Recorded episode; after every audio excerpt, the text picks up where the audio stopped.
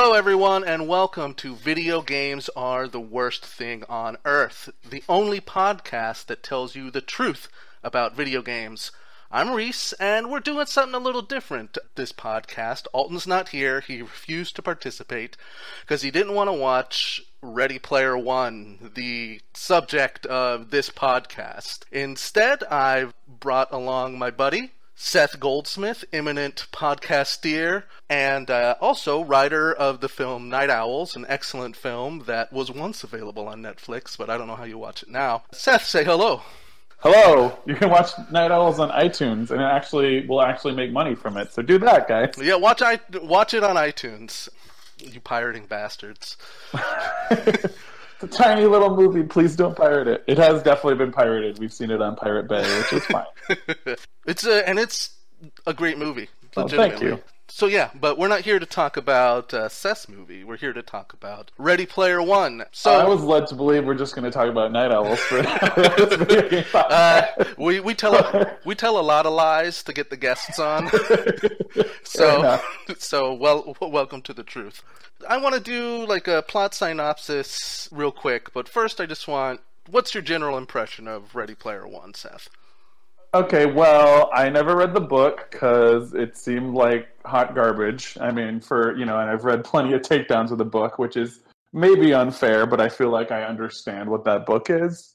Uh, and so the movie is kind of a crazy mess. I saw it on 70 millimeter at the Alamo Drafthouse on a Friday afternoon. It was a packed house full of excited nerds. The guy next to me started laughing the moment Van Halen played over the opening credits. I was like, oh. so I rolled my eyes kind of at that kind of the whole knowing pop, you know, pop culture reference stuff mm-hmm. just does not do it for me. But I think there's something more to the movie than the book and source material, but I'm not sure I'm right about that. And that's kind of what I feel like we're going to talk about today. You know what I mean? 100%. I think we've got similar kind of ideas behind it. I find it to be a very well crafted movie. Spielberg remains the master, and there's there's charming parts to it. Like I I totally understand that it I understand why people like it, and not everybody has my specific malaise when it comes to the world. They're, they have they have capacity for joy, and I understand that why this movie makes them feel it. So I want to do a really rough plot rundown. I don't think the plot is so important that we have to do like the thing sometimes people do, where you like take a journey through the movie and at. Sure. But it's roughly about this dude named Wade Watts in a slum in Ohio that the way he explained it is we ruined the world because we stopped caring about our problems and we instead just tried to escape them. It's not entirely explained how we ruined the world, but what everybody does now is they exist in this massive virtual reality world called the Oasis, and they people do everything in the Oasis, and they basically they only log off if they have to take a shit or sleep. And uh, that is kind of portrayed as both a good thing and a bad thing. The the leader, uh, the creator, I should say, um, who is kind of worshipped like a god, whose name is Halliday. I forget his first name.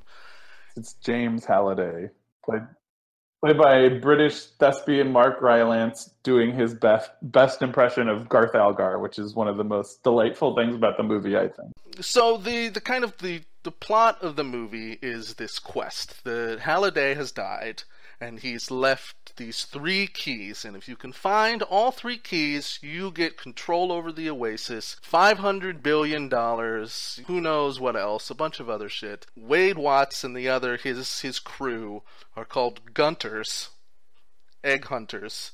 Uh, Sorry. anyway. No, I mean that's. I, I, feel it needs to be underscored for people who haven't seen the movie. It's something you hear a couple of times. Is the word Gunter as something that's you're supposed to. Well, it's also it's also they make a big deal of the fact that Wade is not clanned up, as they say. yeah. He has no clan, but he plays with the same best friend every day, and there's two other people who mm-hmm. are basically his clan, even though he says it's. And I guess his arc is supposed to be about learning to work with other people, but he already does. it's a very confused movie. So so as as it goes through, the challenge is kind of you have to figure out the puzzles by researching Halliday's life, and you get little clues as how to where the key might be, or little tricks that you need to defeat them. And there is an arc as they go through it, but roughly is the first one is that there's like a big race through New York City, and then there's a big sequence where they go through The Shining, and the third one is they have to play Atari on an on a glacier, but th- that's that's less the focus, and there's more. There's like a big battle between them and the the the antagonist who is. Uh, I know that their army is called the Sixers. IO is that the name of the company? Uh, IOI. Yeah, they're like the evil company. Mm-hmm. And this other company is apparently not evil. They, they're, the, the Oasis is not an evil company. They're a giant corporation worth half a trillion dollars, but IOI they're they're bad because they're going to put ads in the game or something like that. Well, so. well, to be fair, IOI does have VR slavery, mm-hmm. which I think is is, is bad, but it's really like I, I do agree with you that it's kind of weird that the movie it, it, it does portray that as being bad, but it's worse that they want to put ads in the game, and it's worse that they're fake gamers, that they don't understand the 80s references, etc. And we'll get into a little bit more of that oh, in a second. Yes. Another another delight of this movie, though, I'd say, is Ben Mendelsohn's performance as the head of IOI, the hater who's not a real, he's a fake gamer, but he is just uh, just a great bad guy as always. I, I, I definitely think Ben Mendelsohn and the guy who plays Halliday is are the two probably best performances in the film for sure and definitely not tj miller who is uh, adds a kind of ugly pall to the whole thing but sort of makes sense though right? He's supposed to be the kind of the bad asshole you know gamer right? Who's it's almost like the perfect casting in a way. You, you, you know, like... I, I certainly agree that it heightens the experience of just totally loathing everything about who the bad guys are.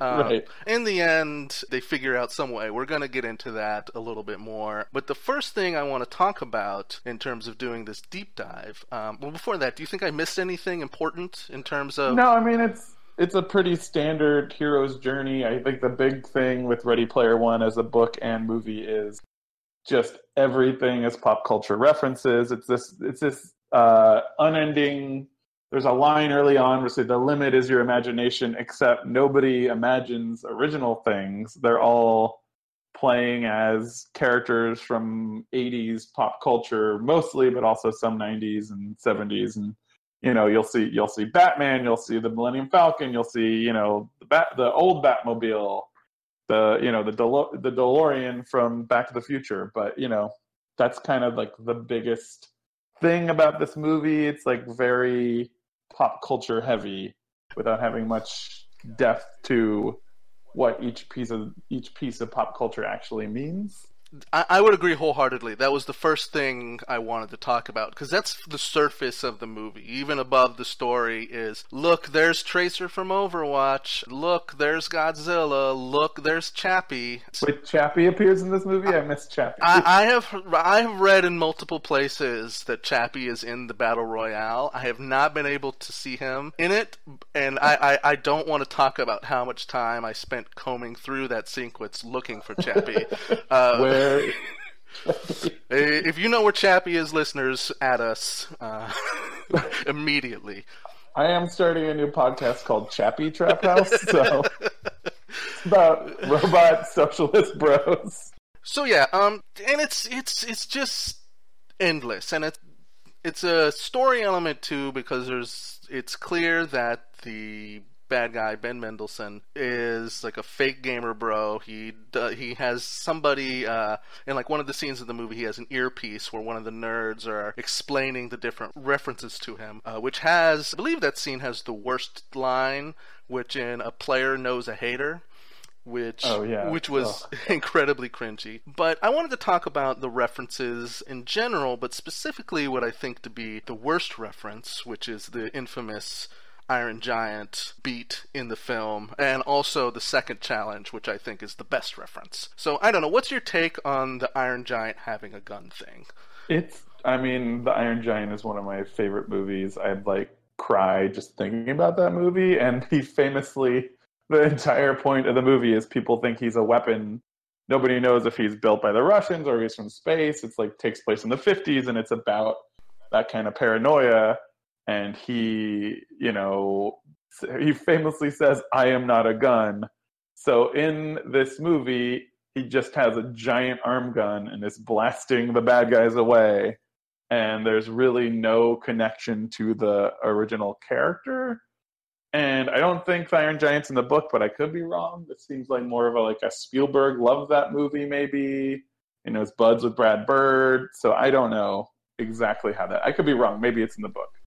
We're going to pretend that the book doesn't really exist here Sure, because I, sure. I, I, I'm I'm not going to read it either. I've heard some things about it. Um, I'm I, to me, I'm only interested in this as a Spielberg movie. For like I said, I've read a bunch of think pieces about how it's the worst book ever written, and like what's so offensive and wrong about. And I and I think there's changes that were made from what I've read, you know, between seeing the movie and reading a few pieces about the book that make the movie at least a little more interesting and a little less surface than what the book seems to be. And so that's the tension I'm sort of interested in without wanting to read 300 pages of garbage. I would agree with that, and I think that it's worth, you know, it's it's it's worth pointing out that there there is more craft and thought put into the movie. Like I I haven't read it, but you know I've heard read those same takedowns probably, and it just seems like it's very gatekeeping oriented, and it doesn't elevate it in the way that I would say this movie is at least making attempts to do at certain points. And just to get back to the Iron Giant thing specifically, is that to me, you know, it, it, it having that was an already enough to have it be a pretty big thumbs down. And it's just my understanding is, is that you know Iron Giant was made because Brad Bird's a family member died from gun violence. So it was very Yeah. specifically, you know, a very personal moment for him to say that, you know, maybe we should reconsider what these weapons do to our lives. And to have the movie just have a triumphant, like, just hell yeah, the Iron Giant's got a gun, bitch. it's like not only insulting on that sense, it like doesn't gel with the rest of the movie, which is just all about nerd cred and how you are not as you're not as worthy if you don't understand these pieces of media. And I think that that is by far the biggest crime in the movie. Right, absolutely. It's the worst kind of nerd. Not even really understanding the work and what it means, but like getting the reference before other people and thinking anybody else who doesn't get it is below them or something like that. But you know, another ironic thing about the Iron Giant is that movie actually has one just one big pop culture reference that's similar to, you know, a repurposed very big, you know, pop culture reference that's similar to the way Ready Player One does, but totally and utterly understands the iconography uh, of Superman hmm way better than anything in in Ready Player One understands the dozens and dozens, maybe hundreds of references the movie makes. Where there's a reference to Superman, this robot might have been programmed to kill and destroy. We don't know where it's from, but it like learns to feel and care, and it, you know reads comic books with the main kid who he befriends and wants to be Superman and to protect. In a way like this that movie understands superman far more than any of the Zack snyder superman stuff has so far and it's a pop culture reference but it works so well. So it's kind of an ironic thing. Then the iron giant is used a pop culture reference that completely misunderstands the iron giant. And i guess my question is does spielberg and does Zak Penn the screenwriter do they both know that this all these pop culture references are a misrepresentation of what these things mean. And this movie is sneakily satiric about our current obsession with just pop culture bonanzas and that, and you know, reboots and remakes and endless sequels. And I wonder if the movie is trying to comment on that or if I'm giving it too much credit, I guess is my question. I would love to read or listen to a defense suggesting that. Um, personally, I I struggle to find the evidence in the text or the subtext to suggest that beyond just like a couple of hints that we'll get into a little bit later. I agree with you that the power of the Superman moment in the Iron Giant is because it understands it. And the one time I think that this movie really gets the pop, pop culture reference right is when in the second challenge they do that kind of deep dive in The Shining. And it, you know, it's representative of Halliday mirroring Jack Nicholson as this kind of obsessive personality that might not necessarily be helpful to those around him because of his obsession. It understands like what's great and what's scary about the movies. Like it's just fun to be in that moment. Yeah, I mean it's so well crafted. I had been told about that part. I have a friend who worked on it. He said there's a part where they go into The Shining so I knew about it for months leading up, and even knowing like that, and like that's the thing I was looking forward to most, still kind of blew me away in the middle of this kind of mediocre, weird pop culture reference, standard hero's journey thing. Just to have that sequence in the middle, and it just looks exactly like The Shining, like the like it looks like they shot on the same film stock that Kubrick used, and it's definitely Spielberg playing in the sandbox of Kubrick, which he's already sort of done in AI and like but this is just him fully getting to play Kubrick, which I guess is part of what everybody's doing when they're in Oasis. They're playing within their own pop culture obsessions. But like you said, he understands what The Shining is far more than other things in this movie, I guess. The the one thing I would say is is really interesting to me about it, and when I initially saw it, I was kind of just like repelled by it. But you, talking to you, it makes you made a good case. But that moment where you see the the famous picture of everybody in the Overlook, but instead of Jack Nicholson, it's Halliday. And like I, I think that that is like the, the nice little touch that that, that moment needed um, to kind of like draw the themes home, even though it does make Halliday look like the creepiest fucking person on earth. Like if I like if I saw some that on somebody's wall, I would just be like, you know, there's a lot of people on the earth. Uh, I could be friends with somebody else. This is weird. Well, he also sure he also the the end of that challenge is finding this woman he's obsessed with. Who he, he went on one date with her, I guess, back in like now. I can't remember the timeline of this movie. It's like it should, you know, mm-hmm. it takes place in the future. So I guess like the timeline would be around now. He went on a date with this woman and you know really just weirded her out because he was just a total nerd and couldn't connect to her on a human level. Mm-hmm. And then his business partner ends up marrying the same woman, and he ends up firing his business partner later, probably because of personal jealousy. And then he traps a representation of this woman's consciousness in the shining part. She is the key to the next, getting the next key or egg or whatever the hell the MacGuffin is. Um, and like freeing her from this weird hell where she's in this like ghostly dance hall, you know, that's like doesn't look like The Shining. This little sequence at the end is sort of inspired by the idea that there's like ghost parties, but like not really anything specifically from the movie. So yeah, there's something so weird and creepy and off-putting, and definitely supposed to be that. That there's something there to like, oh, this guy's not such a good dude. You know, this is like, it's not just a fun Willy Wonka figure here. He's kind of a total loser creep who's sort of realizing he wasted his whole life on pop culture references. You know, instead of having a real life. Mm-hmm. So, so, so there was. It was just a tweet. I can't remember who tweeted it, and I wish I could attribute it but it was a critic who saw it at South by, you know, a few weeks before it came out. And they said, this is Spielberg's vision of hell, but he still wants you to have fun. And I think there could be something to that, maybe. But, you know, like I said, I'm still not convinced. Like, I think that's an interesting read of the movie, but also because we're living in a dystopian future where nobody, everything's so miserable, people go to escapism. But then the end of the movie isn't about them realizing we need to save our world. You know, yeah, so yeah. The um, I think that's interesting, and I think that you should have just taken credit for that thought rather than trying to trying trying to rightfully sure. attribute it to somebody that's what else. The internet is right. Nobody gives anybody credit for like their art or jokes or just. Yeah, um, and I think that uh, it, I, I I think that that's an interesting read. I have a tough time going all the way with that read. Um, especially sure. with I think that there's it's not like explicit, but there's a, a, not it's not ugly, but certainly not complimentary kind of like trophy girlfriend aspect to Artemis. Like sure. you you win the you know you win the game, you get the girl. That makes it feel less like considerate of that kind of dynamic, even though that doesn't necessarily mean that that's not true or not what they meant. But like when Right. when Parzival like meets her and she's like this beautiful woman with like a birthmark, and he goes, "I'm not disappointed." it's just like you're just like, come on, can we not be this Well, movie? is she yeah, is she like the gamer nerd version of the manic pixie dream girl kind of right? She's Mhm. like she's beautiful and she's really knows all the pop culture references almost as much as Wade does, but not quite as much, right? You know, like she's really good at video games and all this stuff. It's definitely a very fantasy based thing. But she also is a freedom fighter while he just wants the to win the game Mhm. for himself. I guess that's part of his arc. And she's like, join this thing that means more than just you or something.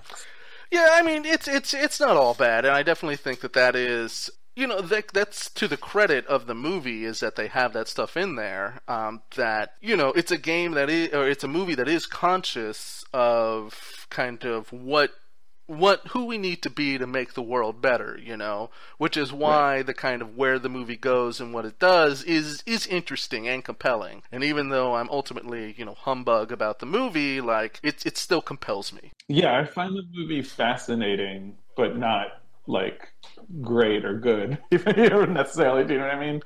I think it's a fascinating cultural signpost of our times right now. You know, Before we kind of get dig into the uh, kind of the ending and that other stuff that we wanted to talk about, I want to just kind of like go a little bit more into just like talking about the Oasis in general. sure. Just because I think that it's it's an interesting portrayal of a VR world, and that even outside of the references, you made that great point. You know, like the first thing we see is Minecraft world, but it's you can, something that you can build stuff in. You know, if people are into Minecraft, they'd still want to do Minecraft in VR. Sure. So Yeah, yeah. Exactly. But it's to me it's just like a really interesting portrayal of I don't know of a video game and kind of like the the touchstones from video games that they drew, not necessarily the references, but like the economy and how basically Oasis bucks it has replaced all currency it seems. And I, I don't know, to me I find that to be an extremely disturbing portrayal Sure. of, Yeah, yeah. of, Right. of the world. Like you know, like the first one of the first things you see is like there's a casino in there, and the idea of just like a place where people can just like ruin their lives in a second, and this world is ugly. The the overall, you know, you see Wade's stepdad or whatever spend the like the entire nest egg on the house because he wants to get that one upgrade. It's interesting to me that it drew those elements, and even though like it it's trying to pitch itself as like though the Oasis is free, you know, that we don't want ads that would ruin it. I think that there's uh there there's elements to that that I think undercut it. I don't know. What what's your response? Yeah, it's weird. You get killed, you zero out. There's like very strange rules, and I don't know. You can't just be killed at all times. I guess only if you're playing in a dangerous game or something. But if your avatar dies, you lose all the money and upgrades that you've earned over time. And then I guess the money you earn can be used in real in the real world. Like when Wade wins the first key, he gets like a bonus and then he uses it to buy I don't know what does he buy a haptic suit or something like that, right? So uh, yeah, it's very bizarre. There's definitely some sort of economy still going on in the real world. Like you see a guy at his office freaking out because he was playing, and it seems like not everybody is pl- you know plugged into the Oasis. That other people at his office are still doing regular office jobs, and so I don't know if everybody works or no, it's just a you know select group of people are still working or like it's, we, we see it's very unclear this future. So yeah, like that seems to be the only type type of economic incentive you can get as somebody who's not rich already. And it's winning money in this video game. Exactly, and I think it, an important dimension to this is that not only is is it you know you zero out, but there it seems like there's definitely occasions where if you can't make it happen, the Oasis there is VR slavery in this world. You, Right. You have Yeah. to you have to go to the loyalty center and you're just put in a cage and you're made to I don't know like she was said the the only vision we saw of it is when um, Artemis had to plant the VR charges on the bridge, which, Right. which was which was a weird thing to do, but it's the kind of thing where I forget the the details of it, but they they the way they pitched it was that like once you get uh, sucked into VR slavery, you can't you can't work yourself out, even though the idea is you're working off your debt. Um, and and those are very powerful, fucked up concepts that I think aren't are, aren't really weirdly addressed. And like I understand that every action video game movie doesn't need to have my sensibilities of you know shaking their fists at the world, but I think that this movie has enough signifiers to it. It's it's least least worst mm. exploring. Yeah, I mean that's the bad guys too who have this slavery, so it's obviously represented as this terrible thing. And then if they win, if if IO, IOI took over the Oasis, then you would presumably have a lot more stuff like that. It's not just that they'd be selling ads, but And might as well transition into the kind of the ending because at the uh, the end of the movie is through you know the power of friendship and teamwork and understanding your fellow man. Wade wins the uh, the challenge and shares it with his clan. So it's like a council, and so that's kind of like the the, the moment. And the big changes that they make to that are portrayed as setting the world on the right track is that they end VR slavery, which no judgment, thumbs up. I, I think we can all get behind that. Um, but the other thing is, is that they make everybody take two days off a week from the Oasis, so they are forced to live in this terrible hell world that they created for themselves, which is a weird choice. I feel. Well, uh, I think the idea that we should live in reality is a good message. It's funny. I was just watching Vanilla Sky last night, which is like weirdly relates, even though the last 20 minutes that are literal just 20 minutes of exposition, that endless elevator ride. I don't know if all you listeners remember Vanilla Sky, but it's he has to make a choice to live in like a lucid dream technology, which is basically, I guess, some sort of VR, or live in the real world. And I think that is an interesting theme that the movie could have explored. But like you said, they kind of hedge their bets and like, oh, we turn the Oasis off for two days a week. Uh, but they're not making, you know, it's mostly Wade and his girlfriend making out and not like trying to make this terrible world a better place, you know. So that's not implied at all. I don't know. It it gets to the heart of what I think is stuff that we feel today is, you know, we see the world, you know, it's it's it's the the world is getting hotter. It's it's tough. It's tougher and tougher to face optimism. Like we all want a, something like the Oasis sometimes, where we can just go into, and we all Sure. do, we all we all do it. And so this movie resonates on that front, but then just being like. In the end, being like, the tech companies will disrupt enough to save the world, and we just need to go out into the world twice a day. I don't know. It just, in the end, it just feels like really underwhelming. And I'm, I'm open to arguments about it being more subversive, but to me, it just feels like, in the end, there's, there's this worship of of materialism, of these like references, and they they say it's just like, yeah, just don't get it too into it. I guess to me that it's a message that I find to be like very dis- disheartening because it is true.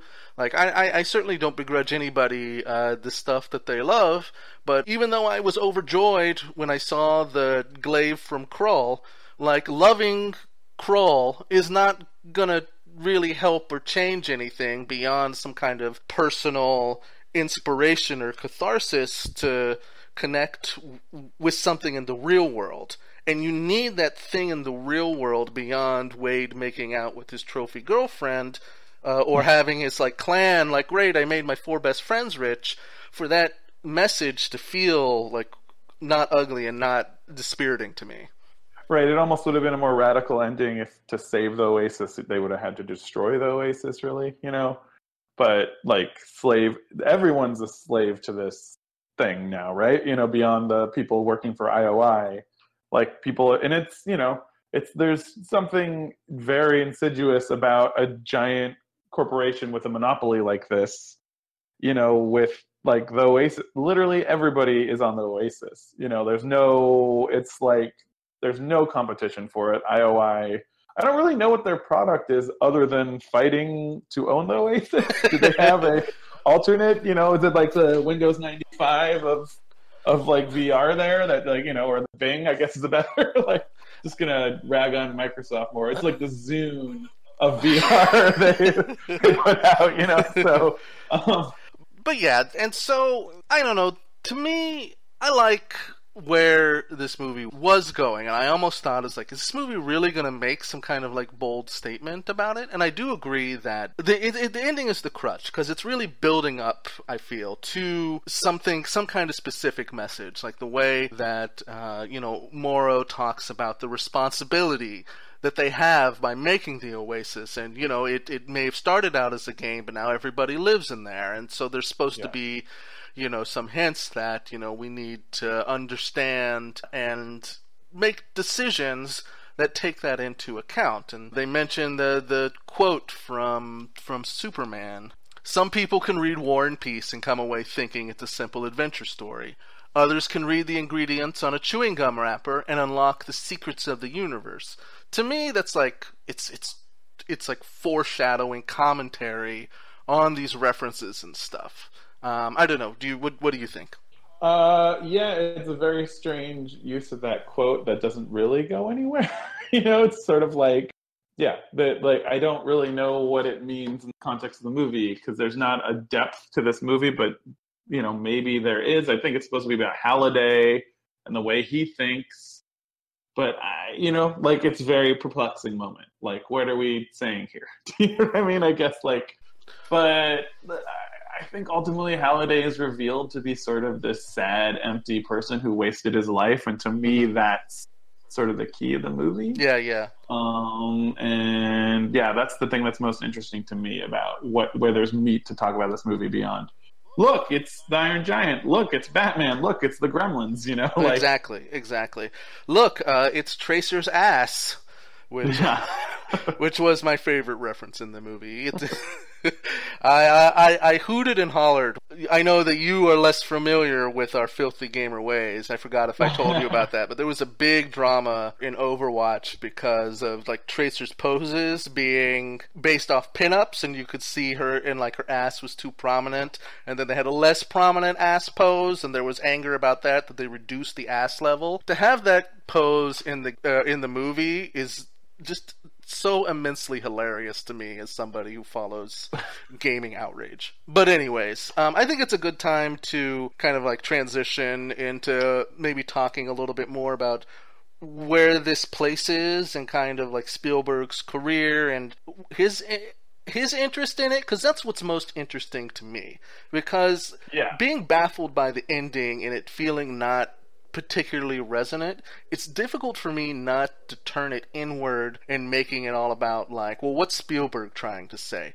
What does sure. he see about in himself about all this? You know, it's obviously screenwriters. There's a whole team of people that make movies. It's not all Spielberg, but you you look at something like War of the Worlds, which is has a very kind of strong themes and messages while still being just like a, in a lot of ways just a thrilling action movie. Like if Spielberg yeah. gets to say what he wants to say in most every movie these days, and I want to know what Spielberg is saying.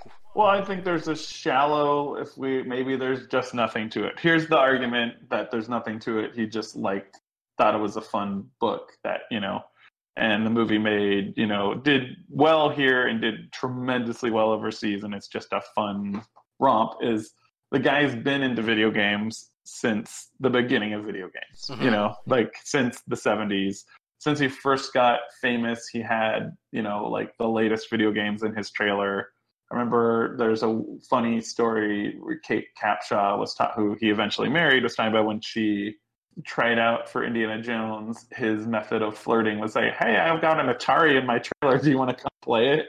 You know, so he's just a nerd. He's definitely a deep nerd, and this could have just been a fun romp. There's also the book is chock full of not just references to pop culture, not just references to 1980s pop culture, but to Steven Spielberg properties. Mhm. And to the credit of the movie, uh, I think when he decided to make this movie, he felt like I don't want to, you know, be just self congratulatory. So he basically removed all references to his work, um, except the DeLorean. But even I argue that's not the DeLorean; it's just a DeLorean. It's just a DeLorean. It doesn't Sure. travel through time. So how is that? But anyway, that's me being a nerd. Um, so the Gremlins were not even his idea. I heard like I, my friend who worked on it said, yeah, they put the Gremlins in and then pointed it out to him. He's like, oh, that's cute. You know, like he didn't even like approve that. They like kind of put it in as an Mhm. Easter egg, the effects artist. And then you could argue the T Rex is the Jurassic Park T Rex, but it's also just a T Rex, you know? So, uh, and I think there's a lot more stuff in the book. that- Again, I haven't read the book, but it's like just chock full of Spielberg stuff, ephemera, from what I've heard, you know? So that's the shallow interpretation, right? Like I could Mhm. see that. But I do think there's Spielberg has not gotten much credit for how subversive he's become over the last decade and a half. Maybe, you know, oh my God, like 2001, 9 11 was 2001. And I feel like he's gotten more cynical and sub- subversive since then, you know? And he sort of subverted the Spielberg happy ending. And so War of the Worlds is a great movie to bring up because that movie is so dark and so, you know, depressing. Like I've never seen a movie that really is more about this is what the apocalypse would feel like, just this horror show where people are dying and society is collapsing and it's not like a Roland Emmerich movie where the apocalypse looks kind of fun. You know what I mean? Like Yeah, yeah. and Will Smith is qu- making quips, you know, like this is like, oh, everyone's dying and people are freaking out and turning on each other. And, you know, it's just absolutely horrific. And so that's not really the Spielberg that we knew from E.T., you know, like, I knew I wanted to have you on for for this because I remember specifically our argument that we had, and I'm about to spoil War of the Worlds. Um, but at, at we we we had a pretty you know a, a lively debate about whether or not uh, you know at the at the end he gets his kids or his one kid and his other kid turns out to have survived to the mother's place and they don't invite him in and it's you know it's basically saying it's it's awesome you saved these kids, but you're still a shitty dad. Like you don't. well, you're still going to be alone in life. And I, yeah, exactly. And it's framed the way the end of The Searchers, which Spielberg is obsessed with John Ford, so that's not surprising. Mhm. It's not a big happy, it's not a big, you know, sad ending. It's still the son who ran off to fight the aliens without really having any training or weapons to fight these aliens uh, somehow survives. You know, that kind of you Mhm. feel like he probably should have died off screen, but he survives. He gets Dakota Fanning back to the mother he's divorced from and the grandparents, but he's not invited in. I just thought that was an interesting moment in an overly happy ending after this super dark movie. That he doesn't go in, his place isn't inside. It's it's a very dark twist for Spielberg's saccharine reputation. Right, exactly. And the whole idea of everything he's ever made is always a quest for home, which Mhm. is something sort of not present in Ready Player One, but we can go back to that. But yeah, he doesn't go in. He doesn't go in. He's framed by the doorway, the just the way John Wayne is at the end of The Searchers, because his place is not inside. His place is back out, you know, in the Wild West. There's also an ending to Minority Report that I feel like is never discussed, and I think is it's telegraphed early in the movie. There's a part where Cruise goes to see where the pre-crime prisoners are kept, and Tim Blake Nelson has a line where he says, uh, "They're not moving, but they're always busy, busy, busy in their brains. They're like dreaming and thinking, even though they're basically under." You know, it's a very bleak, weird prison for people who actually haven't committed a crime Mhm. uh, Cruise, you know, is accused of a crime, goes on the run, gets caught, and then the movie completely changes style once he's caught. Uh, his wife, who he's separated from, breaks him out of this weird mind prison, and he exposes the person who was setting him up in a very pat, you know, it feels like an old noir, but also kind of a very pat way and my and then the the the precogs who are also slaves basically being forced to use their powers and exploited are freed and put in this very pretty little cabin that's amber lit and looks very pretty. And my thought is that's all a fantasy in Tom Cruise's head. The movie isn't explicit about that, but it's sort of similar to the ending of Brazil. And that's what I've always said. If I ever got coffee with Steven Spielberg, the first thing I'd ask him about is the end of, the, of Minority Report. I think that that's a real interesting take. It's definitely the first time i would ever heard that after reading a lot, a fair amount of stuff about Minority Report. And that gels with what we're talking about is that Minority Report is the start of, you know, it's not like it's never been there, but it's start of a shift in Spielberg's yeah. tone that is can be seen again and again and again in his later mm-hmm. movies.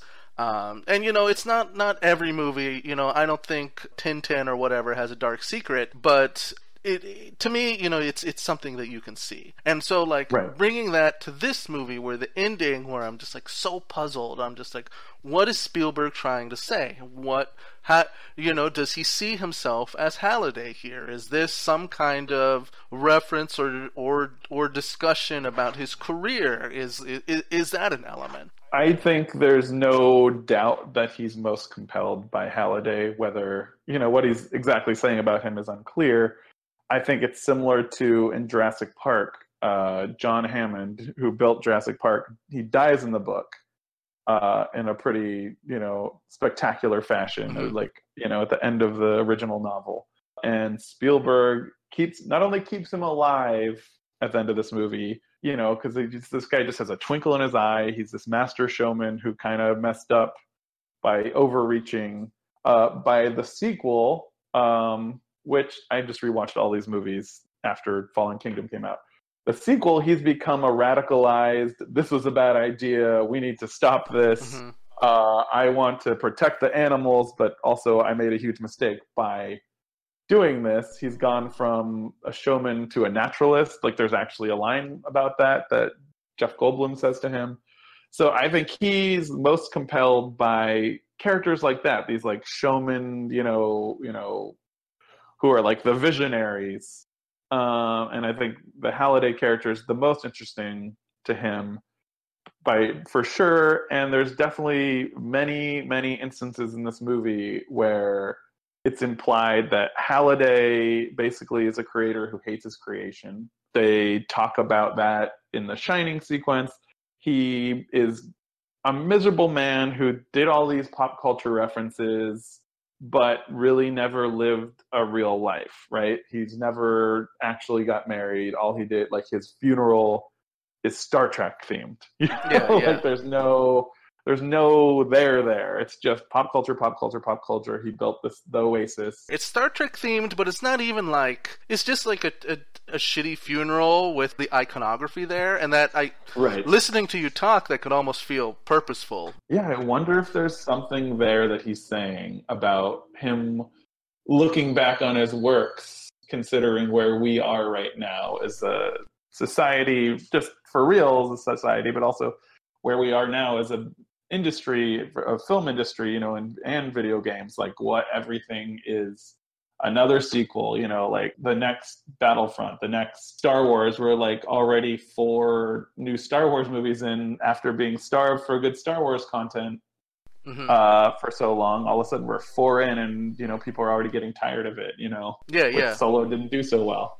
Um so i don't know and i think he's very acutely aware of that. He probably could have made a Star Wars movie if he wanted to, retelling these stories or at least trying to find some new angle in these old worlds. And and if that's how he feels, then we're making we're dealing with a movie where he's actually looking back at the pop culture that he helped create and wondering where it's gotten us and probably feeling a little bit of a despair and the ending could be a subversively like sad, oh no, they didn't get it. They haven't actually done anything. They're just going to continue to make the same mistakes that Halliday made, and society is doomed to just tell the same stories over and over instead of telling new stories. What you said about Hammond and Jurassic Park, I think is absolutely true.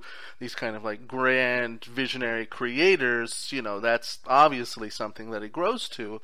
But we're at the point now where grandpa isn't going to live forever he's sure. he's really it, it, it's more pointedly about him thinking about you know his life and his impact on the world in a much more kind of like palpable way um, than you know it, rather than it being an element in Jurassic Park. To me, that's the whole movie. Um, other you know Yeah. there's you know there's the story, there's everything that propels you along, but in terms of the crux of why he's doing it and the themes, you know that that to me is the whole thing. Um, of of of why Spielberg is attracted to it, and you know, Sure. if, and that's the only thing that elevates it to something more interesting than you know the gatekeeping nightmare that it was before. Right, exactly. And I wonder if he's commenting on it or he could not be. I'm not convinced he is. Do you know what I mean? But I think there's a read on that movie where there's actually really interesting stuff going on beneath the surface. There's kind of one thing I want to talk about, and maybe this plays into what you're saying, is that thinking about, you know, sometimes it's it's not a fully understood dimension. I know that when uh, I've we've been pals for quite some time, and at the start of our friendship, I had a much lower opinion of Spielberg because I bought into the kind of saccharine reputation that I think is earned but misunderstood. You know, he he's somebody that started out with a very kind of optimistic outlook, and even through his darker films, there's I don't know, even if it's not some sort of effort to bring people together, there's the understanding that that's the way it should be. The search for home, the value of a single life matters. That sort of stuff. You know, we we were born around the same time as Halliday. There was that optimism was something very palpable, and it's starting to fall apart in a very real way. Right. Like really the the shattering the trust of the country, just the way that there's just indisputable evidence that the world is just going to start boiling itself to death, and we're going to start to have climate refugees. And I, I don't, I don't want to like do a we didn't start the fire of why the world is ending. Do you think Spielberg is reacting to that, or even if he's not reacting to that, like just what are your general thoughts on that kind of shift? I think he's I think 9/11 really fucked him up in a way that made him think about the world in new ways. And you know, it's not like that was his first dark movie like Schindler's List, which is an incredible film and Saving Private Ryan, which is has incredible sequences. Um were very dark, dark, dark, harsh movies, you know, but also had hope and I think he really was very, you know, like I'd also say AI, which is pre 9 11, sort of subverts the happy ending in its own way. And it's sort of like a fake happy ending, but that's enough for the kid. Like, Mhm. but, you know, I think it's really after 9 11. I think it really messed, messed him up. And I think, you know, War of the Worlds and Munich, which is directly about Middle Eastern terror and how we Mhm. react to it and these endless cycles of violence. And and it's a really a conversation about that, you know. And uh, you know, Minority Report was, I think, a big, a big reaction to the Patriot Act as much as anything. You know, I think he is somebody who is like apple pie Americana suburbs is his iconography, right? You know, like Stranger Things is just a direct rip off of his whole thing. You know. Um, or his early his 80s work right and you know like he's very much about like you know these we shouldn't fear the alien you know like this alienness here is benign you know his optimism might be faltering in a way that's like Mhm. that doesn't mean he doesn't believe we're capable of these wonderful things and family and love and you know the american ideals which you know i've always questioned myself but you know i think he's like he's a you know his two favorite artists is like you know john ford obviously and david lean but i think that Norman Rockwell and Frank Capra are like two of the most most influential uh, artists on Spielberg's outlook on life and work. He's definitely, I- you could argue, he's an establishment liberal centrist, but I think he's had a lot to say about that, and I'm sure he's maybe, I'm wrong. Maybe he's like, no, Trump, he's good. Like I'm, I'm good with Trump. You know, like pretty sure. I'm sure he's gone to a party that Trump was at, and they were buddies before this all happened. But I think I'm sure knowing his you know outlook i'm sure he's appalled but you know i don't know if that means this movie this could have just been him saying i just want to make a fun movie i haven't made a fun you know raiders like romp in a long time you know beyond tintin which didn't really translate at least here I think that's a good overlook of it. I, you know, personally, you know, like I said, I would love to read any, any deeper looks arguing for something for something like that. I tend to lean more towards what you were saying is that there there were definitely elements that Spielberg uh, responded to in Halliday and uh, thinking about his career, but I think that to me it's it's more the romp, and that's why you know in the end it, it it's kind of underwhelming. Like the the whole time where you're just like the looking at this is supposed to be post-apocalyptic, yet you does these people aren't boiling to death. I'm had my suspension of disbelief isn't working here.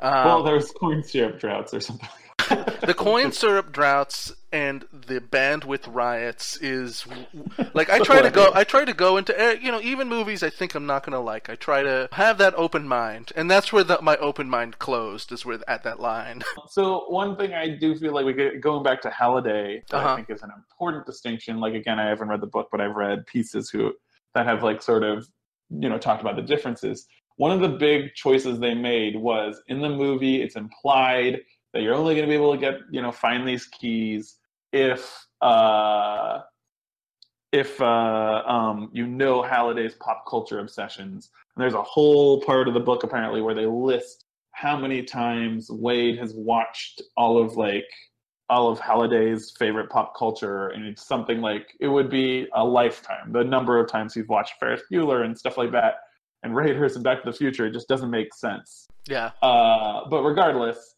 with the key every key in the movie is actually something from his real life. I guess up till the last one when it's about finding the hidden signature in the atari game or whatever but even that's supposed to have some sort of meaning. So i think just that act changing it so it's about his actual human regrets and not just i liked back to the future. You know it's like i think that's a key to the movie being a little bit more about humanity and this guy's regrets that he was only living in this pop culture world and a more important thing being real life but then the end of the movie isn't wade getting that other than we should play a little bit less. You know what i mean? Yeah yeah. But i do think that is a big argument for why you know like well let's make it more than just pop culture references. Like human experience is much more important than than that what I'd like to just reference real quick, if you haven't read the book, is the second challenge in the book, as I understand it, is that he has to word for word recreate the dialogue from war games, and there's like a oh, there's like a counter that shows you how accurate you are going through the movie, like saying each line of dialogue exactly. So when you say that, it's not like it's not hyperbole. It's an absurd rote memorization of this stuff. And, you know, Ferris Bueller is fine, but the idea of watching Ferris Bueller that many times, like, that sounds like a Twilight Zone hell ending. Kind of got, like, one last big picture question to round, to round things off. Divorcing what Spielberg's intention was. The movie's reaction and this happens a lot a lot with people is like I don't see many people, and certainly it's not their responsibility, but this is not a movie where most people are ever going to care or consider these kind of deeper lessons. You know, they look at it and they're just like, look, it's a Gundam, hooray! And, you know, it's reductive, but I feel like it's really, really going for that. And it feels pandering. And my my question to you is like, you know, I remember um, back during the election, there was this big thing about like uh, in the Star Trek community about like Trump supporting Star Trek fans getting really angry that they were being iced out of conventions, and just like literally like actors from the show responding, being just like "fuck you," well, this is not the show. Uh, yeah, exactly. This is at, at all. You can't understand it, and it's just like. I, you know what what the what the media means to you is ultimately what's most important but there's also like it, it gets to a point where there's just like a misunderstanding of reading the intentions. And like can something can these kind of things that Spielberg are, is is doing have any kind of like meaningful impact, or are they just Easter eggs for people like you and me to go like, look, Spielberg's darker now at this part of his career, and it just doesn't matter. I mean, I don't think it's the responsibility of the artist to make people get it unless you because that's going to make it much less interesting if it's just lecturing us on whatever he's saying. I think that's what makes it more interesting, and then the people who are ready to unpack that stuff will unpack it. You know, mm-hmm. I don't, you know, but I also think people read on a surface level, and I'm not just talking about these dumb, you know, like the conservatives who are mad that Star Wars is suddenly political, which is one of the most gobsmackingly stupid things. Star Wars has been political from the first frame of Star Wars. He was referencing Leni Riefenstahl when he was showing the Empire. It was very political. It's a very anti-fascist, very you know like you know idealistic, you know '60s hippie, you know like version of you know like like vision of you know the good guys versus bad guys. It's like his loyalties have never been in question. Lucas and what he's trying to say, what he was trying to say when it was his. So being that Star is political now is crazy. But you know, I, I think people on our side miss out on what something you know, like people are saying too. Like just talking again about the Wolf of Wall Street recently, and it's just like mm-hmm. mind blowing that people don't understand that movie is not a movie about how Jordan Belfort is awesome. That movie is about a morally bankrupt, soulless human being, but it's presented in a very entertaining way. And the fact that people didn't give Martin Scorsese the benefit of the doubt is just really depressing to me, you know? So, but it's not his responsibility to have an ending where Belfort's like, my God, I've wasted my life. You know what I mean? Like, that's not as interesting or subversive or you know. I, I agree one hundred percent that the uh, it's it's not the artist's responsibility to do anything, but you know, see his vision, you know, to for right. for good art. I, I agree with that completely, and I also agree that The Wolf of Wall Street is a great ass movie that's. Ex- I would say it's it's barely even sub subtextual. It's like a horror movie about about capitalism uh, uh, is like the excesses of capitalism and like the horror that happens to people. Well, yeah, and also, my favorite part is people who like it but say it's too long. It's like, oh no, it has to be long. You have to be exhausted by this. It almost, it was like a tighter movie. It'd almost be like that was really fun. But the fact that you're like your your your own soul is exhausted by the end of this film is part of the point, you know. So I don't know. Anyway, we don't need to go that deep into Wolf of Wall Street. I just feel like I don't think if a movie, if Spielberg is saying what he's saying, like I think it's an interesting thing to unpack and try to find what he's saying and his you know i don't think it would have made it better if he on the nose said stuff but i also think the ending calls into question what he's saying i agree with that though you know so uh, I think I, I, certainly wouldn't suggest to someone who has less than 200 followers on Twitter that Spielberg should do anything at all. Uh, but I, am just curious. Um, I, I, guess the question I'm trying to get at is just like, if if that's not effective, what what is? And and does do, do movies right. even have you know is that something we should even be looking towards? Is that the point of ready player one about looking towards these things? I don't know.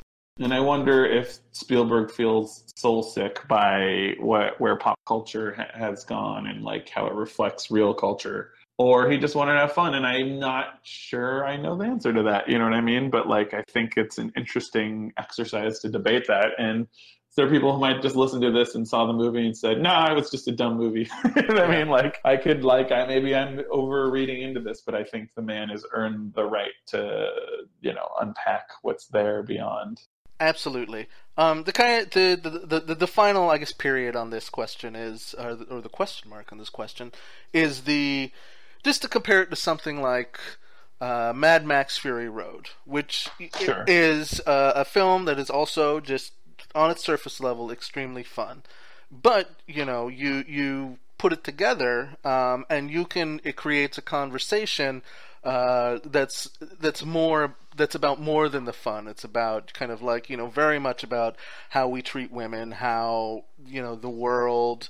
Uh, how people engage with, with each other, and it's like a, a, lot of interesting conversations have come from that. And I'm not I'm not saying that, that that's that Spielberg's duty necessarily, but like, and like, obviously, not everybody can be George Miller, but it's just like, do we need to th- start thinking more about, like, just in terms of our media consumption and just artists in general, about how to make that that impact, or should we just you know just just make what we need to make or you know our visions um, and you know what the conversations that happen are the conversations that need to happen. I don't know. Right. I mean, I think he's over the years said plenty, you know, and had you know made movies that had meaty discussions, and you know, I think we just had a pretty meaty discussion about this movie. So I don't know, like, there's something there to talk about with this, but yeah, I mean. The, the my depressing answer as a filmmaker is like the cu- cultural conversation is very like there's a big drought of that when we're talking about film where people talk now with television you know what i mean? And i think even less than a couple years ago i feel like there's not as much tv everybody everybody's talking about at the moment right now. You know mad men and breaking bad are over you know and westworld is not what everybody wants it to be which is a similar i think that's a similar text we could talk about too you know, about the simulated world and pop culture and blah blah blah. But anyway, we we don't have time to go into that. No, but, but maybe I'll have you back for that. Well, I'm telling yeah. you, Seth, if you want to see uh, a cultural conversation uh, that is shallow and terrible, you should check out video games sometime. I mean, I do play Mario on Switch and it was awesome, and I have a PS4, and I will be picking up God of War once I, am moving in a week. So once I settle into a new place, I think I want to pick up a copy of that because I've heard amazing things, and I was real into those first two God of War games back in the PS2 days. You don't have to defend yourself to these jackals. You've played Mario. I wanted. To, I think the one last thought I had on Ready Player One, I feel like I've expressed to you off pod, but uh, I think one of the things that's interesting and understandable is Spielberg took out almost all the references to him that were in the book, but I almost feel the more interesting choice would have been to lean fully into it and make all these references to himself because then he's really fully not just to you know talk about how cool E.T. is or you know like you know the aliens from where the worlds are but to really be like i'm now exploring my legacy and questioning everything i've made and i'm the creator who as at least questioning my creation, if not hating it, you know. And I think that would have been a far more interesting movie. And I know that was something uh, the critic David Ehrlich said, and I thought, you know, that's a really interesting point. If this movie had actually been not Spielberg just exploring pop culture that he influenced, but straight up, you know, driving straight into it and being like, what is my legacy? that could have been a fascinating movie. I agree wholeheartedly. Um, so long yeah. as they leave in Chappie and Tracer's ass, um, I'm 100%.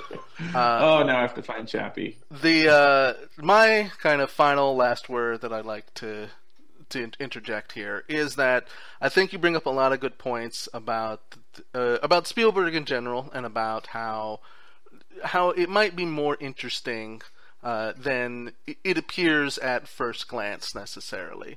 But to yeah. me, also in the current society, like with the way um, I, I, feel that there is I don't want to say a misunderstanding, but I feel like it, there's there's elements of what he's drawing that are particularly uninspirational or distressing, mm-hmm. like the over focus on materialism. Um, you know, this is a movie that feels devoid of spirituality if you're not talking about.